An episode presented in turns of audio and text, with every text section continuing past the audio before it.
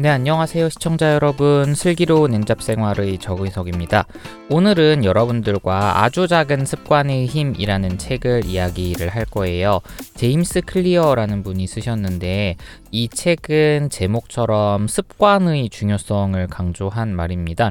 우리가 어떤 습관을 가지고 있느냐에 따라서 인생이 변한다는 건데 책의 제목을 보면 아주 작은 습관의 힘이라는 내용이 나와 있잖아요. 그런데 제가 이 책을 고른 데에는 이유가 있는데 여러 가지 책을 팟캐스트와 유튜브를 통해서 리뷰하면서 공통적으로 발견했던 이 문장 때문에 이 책을 리뷰를 하게 됐습니다. 뭐였냐면 실행을 하기 위해서는 내가 달성할 수 있는 가장 작은 목표로 전체 큰 목표를 쪼갠 다음에 이 친구들을 차례차례 달성하라 라는 내용이 거의 모든 자기 개발서에 있었거든요.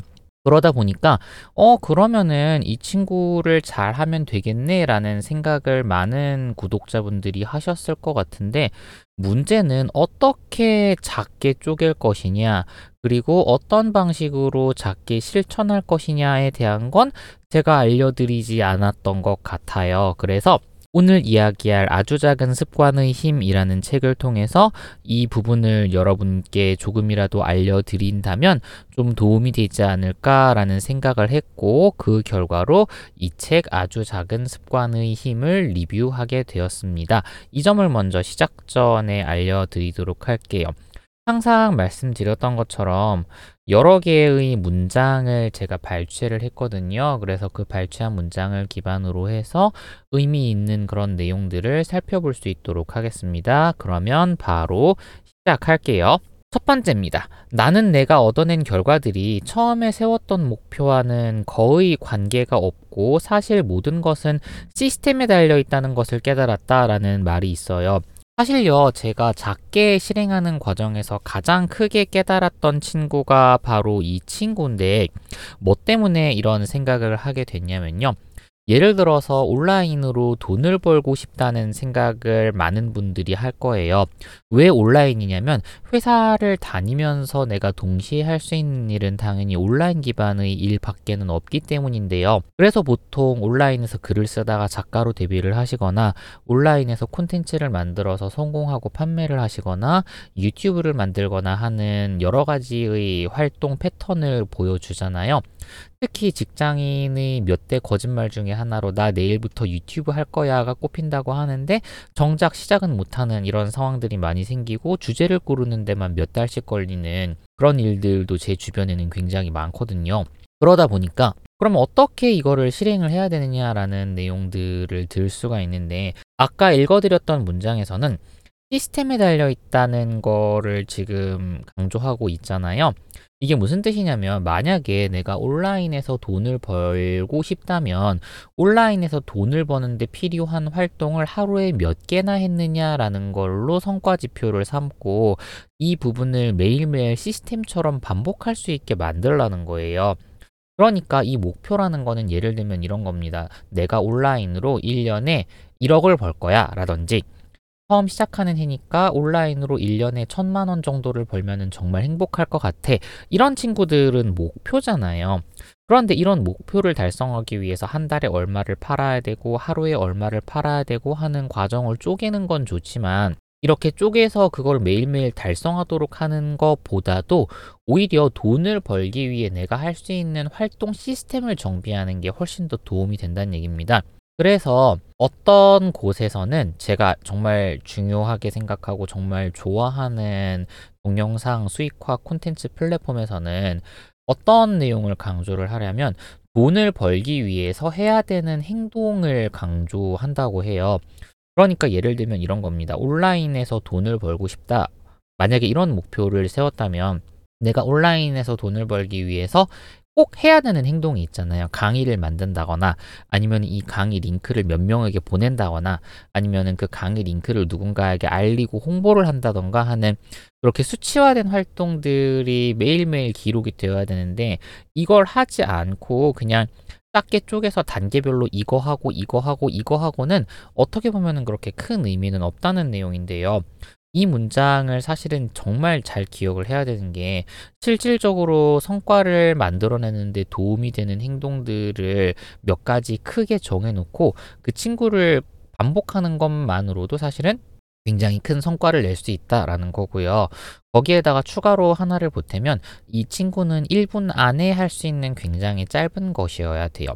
예를 들어서 제가 이메일 구독자 플랫폼이 있다고 말씀을 드렸는데 1분 안에 할 수 있는 거라면 이분에게 안부 인사 간단하게 단체로 메일 보내는 거를 줄 수가 있겠죠. 그런데 단체로 메일 보낼 때 이번에 강좌가 새로 런칭됐어요. 여기에도 관심을 가져주세요 하고 메일을 한번 보내면 아무리 확률이 낮더라도 한 명 정도는 구매를 할 수가 있잖아요. 제 구독자가 천 단위가 넘으니까. 그러면 저는 이 메일을 하나를 보내는 활동으로 인해서 제 구독자가 제 상품을 구매할 수 있을 법한 그런 구매 유도 행동을 하게 되는 거잖아요. 그래서 이 부분은 내 수익하고 연결이 될 수 있다는 겁니다.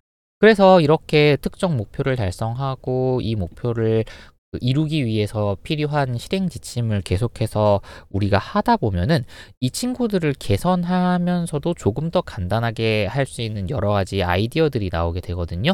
그 친구들을 조금씩 확인하고 그 결과들을 활용을 해서 더 나은 시스템을 만들기 위해서 계속해서 개선을 한다면 이 부분은 사실은 크게 어려움 없이 더 큰 목표를 달성할 수 있도록 돕는 하나의 시스템으로 자리를 잡을 수가 있습니다.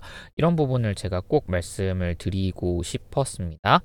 이거와 관련된 문장으로 하나가 더 있어서 비슷하게 느끼실 수 있을 것 같아서 추가를 했는데요. 읽어드리면 목표를 달성하는 것은 우리 인생의 한순간을 변화시킬 뿐이다. 이는 개선과는 다르다. 우리는 결과를 바꿔야 한다고 생각하지만 사실 그 결과는 문제가 아니다. 진짜로 해야 할 일은 결과를 유발하는 시스템을 바꾸는 것이다. 그 결과를 만들어내기 위해서 해야 할 일들을 시스템화를 해야 된다는 거예요. 하루에 몇 개 하기. 예를 들면 이런 식인 거죠. 저 같은 경우에는 이 친구를 홍보를 해야 되고 판매를 올려야 된다는 목표를 만약에 잡았다면 하루에 페이스북이나 인스타그램에서 광고비 5만원 써서 몇 명에게 홍보하기. 그거는 광고 프로그램 돌리기만 하면 되는 거니까 어, 그냥 쉽게 달성할 수 있는 아주 간단한 목표가 되는 거죠. 그리고 이메일 보내서 사람들에게 내 신규 강좌 소식 오픈을 알리기, 유튜브 콘텐츠를 올려서 강좌 홍보하기, 뭐 이런 것들이 있을 거란 말이죠. 그래서 이 친구들을 테스트했을 때 효과가 좋은 것 위주로 계속해서 포트폴리오라든지 홍보 방식 같은 것들을 세팅을 하면 자연스럽게 내가 원하는 목표로 더 가깝게 다가갈 수가 있겠죠. 이렇게 여러 가지를 하고 이 부분을 점진적으로 개선하면서 좋게끔 만들려는 즉각적인 실행 전략을 보통 에자일 방식을 개발하고 연관지켜서 많이 이야기를 하는 것 같아요. 요즘에는.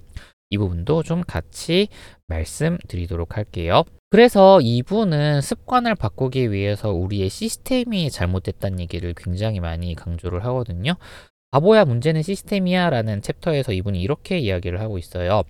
습관을 바꾸기가 어렵다면 우리 자신이 문제가 아니다. 문제는 우리의 시스템이다 라는 내용인데 저는 솔직히 이 내용에 100% 동의합니다. 예를 들면요. 시스템을 바꿨을 때 나오게 되는 콘텐츠의 성과가 다르고 마케팅의 성과들이 달라져요. 시스템이라 함은 우리가 의식하지 않아도 자연스럽게 할 수 있을 만큼 일상생활의 한 부분으로 내 목표를 달성할 수 있는 전략들을 세팅해 놓는 걸 말합니다. 그런데 체력적인 면도 좀 고려가 되면 좋을 것 같은 게 제가 장기적으로 생각하는 것 중에 하나가 지금 정말 열심히 노력을 해서 특히 스타트업에 계신 대표들 같은 경우에는 그분들은 하루에 뭐 10시간, 11시간, 12시간, 뭐 심지어는 잠도 안 자고 16시간, 17시간 이렇게까지 적극적으로 일을 하시는 분들이잖아요. 그런데 그분들이 언제까지 그렇게 일을 할 수 있나라는 거는 사실 생각을 좀 많이 해봐야 되는 문제거든요. 저도 예를 들면 20대 때의 체력이 다르고 10대 때의 체력이 다르고 그리고 또 40대 때의 체력도 달라요. 당연히 뭐 50대, 60대가 되면은 체력은 더 떨어지겠죠. 그러니까 이 부분을 관리할 수 있게 운동을 한다던가 아니면 어, 정말 떨어진 체력으로 편하게 유지할 수 있는 시스템을 만들던가 두 가지 전략 중에 하나를 택해야 되는데 보통 처음에 어떤 걸 하기 위해서는 내 시간을 굉장히 많이 투자를 해야 되거든요. 그러니까 시스템적으로 쉽게 쉬면서 성과를 내는 시스템을 만드는 것 자체는 굉장히 쉽지 않아요. 그래서 이런 시스템이 우리의 인생을 바꾼다는 의견에는 굉장히 동의를 하는데 그 전까지 우리가 투자해야 될 에너지가 굉장히 많고 그 가운데서 시행착오를 많이 겪을 거기 때문에 이 부분은 필요악이지만 장기적으로 봤을 때는 이렇게 적극적으로 움직이고 크게 크게 해서 성과가 작게 나는 상황은 지양 그러니까 가급적이면은 좀 피해야 되겠죠. 이 부분을 좀 챕터 1에서 말씀을 드릴 거예요. 그리고 두 번째는 이제 어떤 챕터냐면요. 정체성, 사람을 움직이는 가장 큰 비밀이라는 건데 이게 생각해 볼 문장이 하나 더 있어서 좀 말씀을 드리면요. 많은 사람이 자신이 얻고자 하는 것에 초점을 맞춰 습관을 변화시키려고 한다. 그러나 이런 태도는 결과 중심의 습관을 형성한다. 그러나 지속하기 위해서는 정체성 중심의 습관을 세워야 한다. 이는 내가 어떤 사람이 되고 싶은지 집중하는 데서 시작한다. 라는 건데요. 어, 이거는 작은 목표, 큰 목표의 개념으로 생각을 할 수가 있어요. 그런데 여기에서 이제 그 뒤쪽에 더 추가적인 내용이 나와 있어서 인용을 했는데, 결과 중심의 습관은 내가 얻고자 하는 것에 초점을 맞춘다. 정체성 중심의 습관은 내가 어떤 사람이 되고 싶으냐에 초점을 맞춘다라는 건데요. 습관은 결국에는 나 자신을 바꾸기 위해서 세팅하는 거라고 저는 생각을 하고 있거든요. 그러면 내가 어떤 사람이 되고 싶은지를 생각을 해봐야 되는 거예요. 예를 들어서 저를 말씀을 드리면 저는 글을 쓰고 영상을 찍고 이렇게 대화를 하고 콘텐츠를 만들면서 평생 즐겁게 살고 돈 걱정을 안 했으면 좋겠어요. 이게 제가 바라는 어떤 사람에 해당하는 기준이거든요. 거기에다가 조금 더 보태면 가끔씩 아이들이 왔을 때 용돈을 줄 수 있고 나중에 언젠가 생길 손자들에게도 인자한 할아버지가 되고 거기에다가 음, 내가 취미생활 하는 부분에 있어서 자녀와 그리고 이제 뭐 손주들의 존경을 받는 딱 그 정도를 원해요. 거기에다가 어, 아내하고 같이 어, 여행 가고 싶을 때 여행 가고 놀고 싶을 때 놀고 하는 그런 삶을 꿈꾼단 말이죠.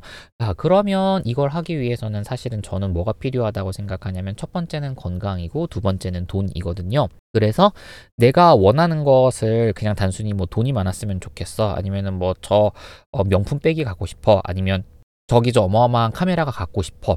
그 목표를 삼고 만약에 뭐 10개월 할부로 질렀어요. 그러면 그게 행복하지 않은 거예요. 그런 사람이 되기 위해서 내가 어느 정도의 돈이 필요한지를 현실적으로 생각을 해볼 수는 있지만 어떤 꿈을 이루려면은 그렇게 현실적으로 숫자에 맞추는 것보다는 내가 되고 싶은 모습에 집중하면서 그 모습을 이루기 위해서 필요한 하나하나의 습관들을 시스템 안에 편입시켜야 된다라는 이야기를 하고 있는 거고요.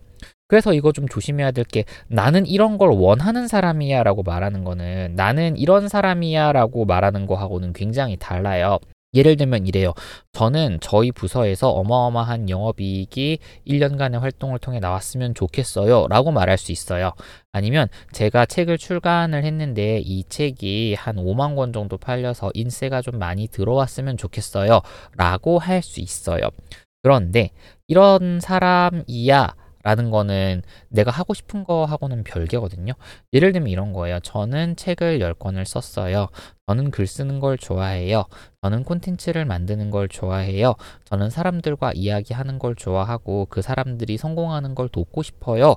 저는 이런 사람이에요. 라고 말하는 거는 지금 들어보셔서 아시겠지만은 상대방이 받아들이는 느낌 자체가 완전히 달라질 수 있거든요.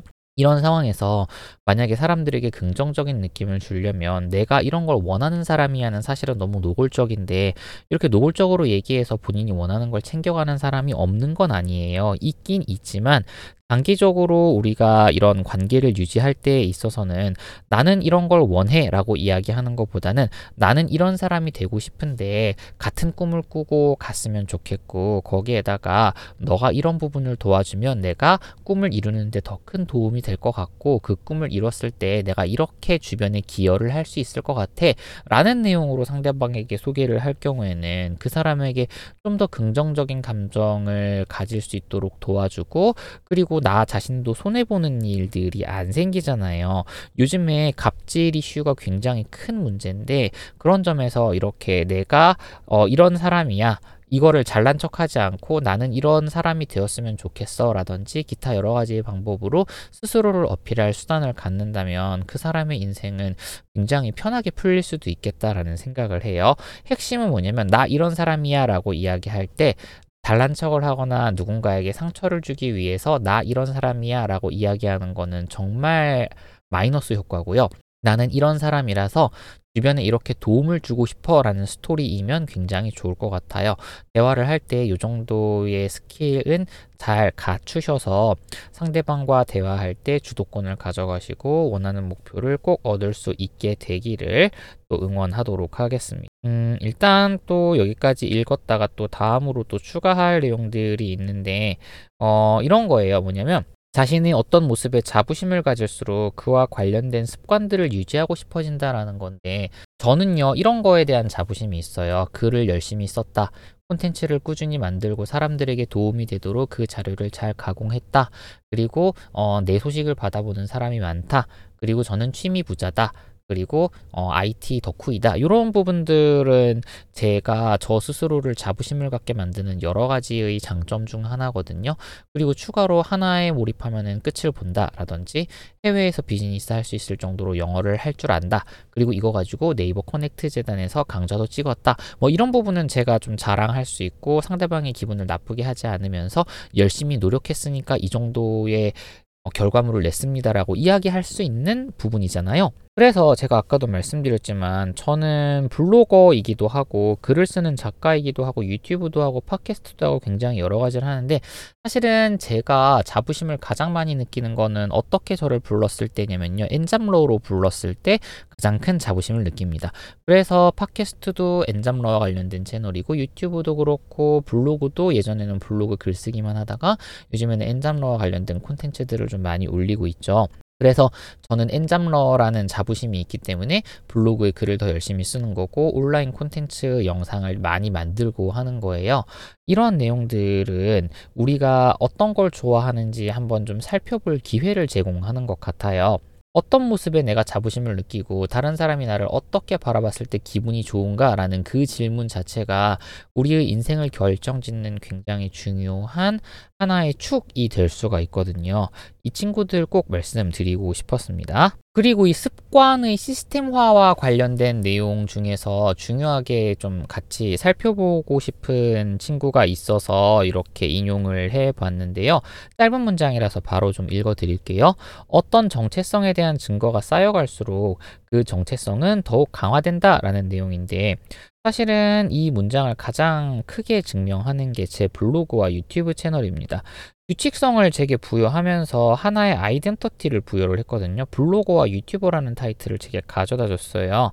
그리고 글을 쓴다는 정체성은 저를 작가로 만들었고 영상을 찍게 되면 유튜버라는 아이덴터티가 생기잖아요. 그래서 이러한 내가 어떤 분야에 집중해서 생긴 아이덴티티 같은 경우에는 그걸 조금 더 강화하는 성향이 굉장히 강한데 이게 뭐 때문에 그런 거냐면 예를 들어서 내가 콘텐츠를 온라인에 공개를 하거나 상품을 팔아요. 그런데 어느 순간 갑자기 어 너무 힘들어 이제 접어야지라고 하는데 내 맘대로 못 접는 경우들이 생깁니다. 예를 들어서 유튜브 영상을 안 찍으면은 관심을 갖는 사람들이 당연히 생길 거고요. 글을 안 쓰면 구독자분이 어 요즘에 글이 안 올라오는데 어떤 문제가 있나요? 라고 실제로 제 안부글에 담기기도 하고요. 그리고 콘텐츠는 이렇게 했으면 좋겠어요 라는 부분으로 어 제게 많이 응원을 주시는 분들이 있는데 어, 이분들이 저를 생각하는 관점은 무엇일까라는 걸로 좀 살펴보면은 글을 쓰는 사람, 그리고 가끔 어, 취미 생활도 하는 사람으로 생각을 하게 되면은 어, 블로그를 하고 엔잡러를 한다는 그 아이덴티티 자체가 제게는 굉장히 큰 힘이 되는 거고 그런 분야가 계속 강화가 되면서 주변에 필요한 사업들을 전개를 할 수가 있게 된다는 겁니다. 그런데 지금 이 친구 같은 경우에는 습관의 힘을 다룬 내용이라서 사실은 뭐 이제 음, 이걸 가지고 후속으로 무언가를 하는 부분을 이야기하는 것은 조금 무리가 있기 때문에 일단은 여기까지 하도록 하겠습니다. 그리고 이거 굉장히 중요한 문장이에요. 읽어드릴게요. 변화는 다음의 간단한 두 단계로 이루어진다. 이렇게 나와 있고요. 그 두 가지가 뭐냐면 첫 번째는 어떤 사람이 되고 싶은지 결정한다. 그리고 두 번째는 작은 성공들로 스스로에게 증명한다는 건데 이 작은 성공을 하기 위해서 뭐 체크리스트나 to-do list 같은 걸 만들지 말라고 문장 처음에 나왔잖아요. 이걸 하기 위해서 필요한 시스템을 설정하라는 거예요. 음, 예를 들어서 제가 몸짱이 되고 싶다. 그러면 아침에 실행 지침으로 몸짱이 된 날을 상상하고 하루에 팔굽혀펴기 10개 뭐 예를 들면 이제 이런 식으로 어그 스스로에게 증명하는 거죠. 만약에 팔굽혀펴기를 10번 했는데 가슴이 조금 운동해서 소위 말하는 펌핑이라고 하죠. 나왔단 말이에요. 그러면은 그 모습을 어떤 거울이나 아니면은 만약에 내가 영상을 찍었다면 그 자료들이 남아 있을 거잖아요. 그런데 생각해 보면은 운동을 하게 되면은 아까 제가 펌핑이라는 단어를 썼는데 근육이 조금씩 커지거든요. 그러면은 그거 자체가 어 내가 이 운동을 성공적으로 했다는 걸 증명하는 지표가 되는 거예요. 그래서 어떤 사람이 되고 싶은지를 결정하고 그 다음에 거기에 필요한 세부적인 요소들을 계속 훈련을 받으면서 그리고 또 이거를 증명을 하면서 사람들 사이에서 실제로 변화할 수 있는 그런 시스템을 마련을 할 수가 있다라는 건 거죠. 계속 비슷한 이야기가 나오고 있는데요. 변화를 위한 시스템은 무엇이나 어떻게가 아니라 누구라는 건데 나를 인식하고 내가 되고 싶은 사람에 집중한 다음에 그 목적을 달성하기 위한 세부 지침을 세우는 걸로 항상 이 책이 이야기하고 있어요. 그러면서 뭐라고 얘기하냐면 궁극적으로 습관은 내가 되고 싶어 하는 사람이 될 수 있도록 돕는다는 점에서 중요하다. 습관은 자신에 대한 가장 깊은 믿음을 개발하는 최고의 수단이다. 이렇게 나와 있고요. 그리고 다음에 이 문장을 읽어드리면 비슷한 내용이라서 계속 이렇게 이야기를 하는데요. 습관을 변화시키는 가장 효율적인 방법은 얻고 싶은 결과가 아니라 되고 싶은 사람에 초점을 맞추는 것이다. 지금 여기 습관은 자존감이다라는 챕터에 계속 비슷한 얘기가 나와 있어요. 습관을 변화시키려면은 내가 누가 되고 싶은지를 정의를 해야 된다는 거예요. 이거를 계속 좀 기록을 하셨다가 어, 도대체 나는 어떤 사람이 되고 싶은 거지라고 콘텐츠 끝에 한번 생각해 보셨으면 좋겠어요. 아니면 지금 생각하시다가 콘텐츠 끝날 때쯤에 마무리를 지어 주셔도 좋고요. 그리고 이 좋은 습관, 나쁜 습관이라는 챕터에서 뭐 이런 게 있어요. 좋은 습관과 나쁜 습관이라는 꼬리표는 다소 오류가 있다. 애초에 좋은 습관과 나쁜 습관이라는 건 없기 때문이다. 그러면은 뭘까요? 뭐라고 얘기하냐면 다만 효율적인 습관이 있을 뿐이다. 즉 문제를 해결하는데 효율적인지 그렇지 않은지가 중요한다라는 거예요. 어, 예를 들면 늦잠 자는 거는 나쁜 습관인가요? 라고 물어봤을 땐 일반적으로는 나쁜 습관이지만 체력을 회복하기 위해서 늦게 자는 건 나쁜 습관이 될 수가 없잖아요. 예를 들어서 새벽에 일 들어와. 그러면은 당연히 늦잠 잘 수밖에 없는 거죠. 그래서 내가 갖고 있는 문제를 해결하고 더 나은 사람이 될 수 있도록 돕느냐 안 돕느냐 이것만 확인하면 될 것 같아요. 그거를 조금 더 빨리 도울 수 있으면 정말 좋은 습관인 거고 조금 천천히 돕는다면 그냥 좋은 습관인 거고 만약에 전혀 도움이 되지 않는다 그럼 그냥 도움이 안 되는 습관인 거예요. 나쁜 습관은 아닌 거예요. 왜냐면 그 습관이 다른 영역에서는 플러스가 될 수 있는 좋은 소재가 되기도 하기 때문에 그런 거예요. 그래서 처음에 습관을 변화시키는 방법은 내가 어떤 습관을 실행하고 있는지를 계속 살펴보는 건데 이 책 보면 이렇게 나와 있거든요. 자신만의 습관 점수표를 만들었다면 먼저 어느 것도 변화시킬 필요가 없다. 목표는 그저 실제로 무슨 일이 벌어지고 있는지를 아는 것이다. 판단하지 말고 어떤 평가도 하지 말고 자신의 생각과 행동을 관찰해 보자. 잘못에 대해 스스로 지적하거나 비판하지 마라. 또 성공한 일에 대해서 스스로 칭찬하지도 마라 라는 건데 철저하게 방관자의 입장에서 습관이 어떤 방식으로 이루어지는지를 좀 관찰하는 시간은 필요하다는 겁니다. 그래야지 효율적인 습관과 덜 효율적인 습관을 구분을 할 수가 있고 그렇게 구분을 했을 때 개인적인 뭐 성장 폭이라든지 성과는 훨씬 더 높게 잘 나타날 거잖아요. 이런 부분 역시도 우리가 꼭 고려해야 될 요소가 되는 거죠. 아, 같은 의미로 나쁜 습관을 변화시키려면 일단 그 습관을 꾸준하게 살펴봐야 된다는 내용을 이야기하고 있어요. 어, 저는 사실은 이게 좀 개인적으로 쉽진 않을 것 같은데, 그래도 만약에 변화라든지 이런 것들을 받아들이고 습관을 바꾸는 데 필요한 부분들이라는 거를 인지를 하게 된다면 훨씬 더 아주 작은 습관의 힘을 통해서 변화와 성장이 가능하지 않을까라는 생각을 하게 되었습니다. 그리고 이 습관이 시스템이 되기 위해서 가장 중요한 게요. 이게 챕터 5에 나와 있는 건데 아주 구체적으로 쪼개고 붙여라 라는 내용이 나와 있는데요. 습관에 이거 두 개를 꼭 하라고 이야기합니다. 뭐냐면 습관에 시간과 장소를 부여하래요. 그러면서 시간과 장소를 명확히 제시하라. 이를 충분히 반복하면 왜라는 의문을 품지 않고 적시에 지정한 일을 하게 될 것이다. 어, 예를 들면 탁자 같은 경우에는 밥 먹는데 책 읽는데 라고 이렇게 딱 정해놓고 집에 오면 탁자에 앉아서 책을 30분간 읽는다. 이렇게 습관을 만약에 내렸다고 가정을 해볼게요. 그러면은 테이블 위에 와서 가방 던져 놓고 그 다음에 어 책을 읽어야 되겠네 라고 하면서 책을 읽는다는 거죠. 물론 이것도 귀찮아서 안 하시는 분들도 있긴 하겠으나 어 이걸 안 하는 것보다는 그래도 하는 게 효율적인 습관을 만드는데 굉장히 좀 중요하다는 이야기를 어, 하고 싶었고요. 그리고 장소 같은 경우에는 어, 집중하기에 도움이 되는 시스템 설정에 도움이 크게 될 수 있습니다. 예를 들면 저 같은 경우에는 글을 쓸때 어, 다른 사람들이 방해받지 않는 정말 조용한 환경이 필요하거든요. 그래서 예전에는 어떻게 했냐면 커피숍을 가서 기본적인 음료를 시켜놓고 그 다음에 어, 귀를 막 고 그 부분을 꾸준히 이렇게 그 반복하면서 아 이제 커피숍 가가지고 음료를 시켜서 귀를 막으면은 글을 쓰는 거구나 라고 생각을 하게 되었었어요.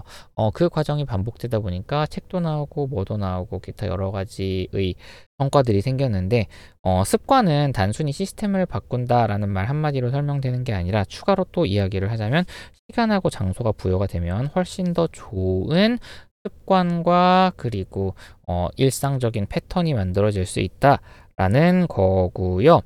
어, 그 다음에는 이거 역시도 좀 작은 단위에서 시작하라고 권하는데 읽어드리면 새로운 습관을 세우는 가장 좋은 방법 중 하나는 이미 매일 하고 있는 현재의 습관이 무엇인지 파악한 다음 그 위에 새로운 행동을 쌓아 올리는 것이다.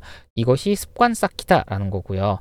습관 쌓기의 올바른 촉매를 찾는 방법 중 하나는 현재의 습관들을 쭉 써보는 것이다. 앞에서 소개했던 습관 점수표를 활용할 수도 있다. 대신 목록은 두 열로 작성한다.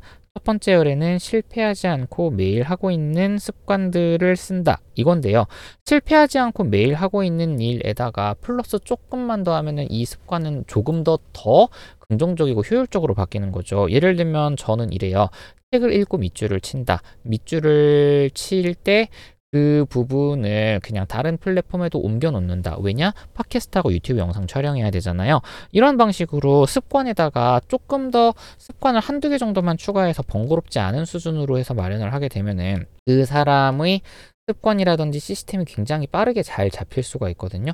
그런데 이거를 안 하고 그냥 아 작게만 해야지라고 하게 될 경우에는 그 작게의 기준을 찾다가 원하는 목표를 달성하지 못하는 경우가 굉장히 많다라는 내용들을 좀 말씀을 드리고 싶었던 거예요. 네, 그래서 이번 시간에는 제임스 클리어라는 분이 쓴 아주 작은 습관의 힘이라는 책을 리뷰했는데요. 리뷰한 콘텐츠가 여러분께 조금이나마 도움이 되었으면 좋겠습니다. 어, 항상 말씀드리지만 저는 이 책의 내용을 절반도 이야기하지 못했기 때문에 어, 기회가 된다면 이 책을 꼭 여러분들께서 읽어보셨으면 좋겠습니다. 그러면 저는 오늘은 여기까지 하도록 하고요. 다음 시간에 더 유익한 내용으로 여러분들을 찾아뵐 수 있도록 하겠습니다. 감사합니다. 안녕히 계세요. 안녕.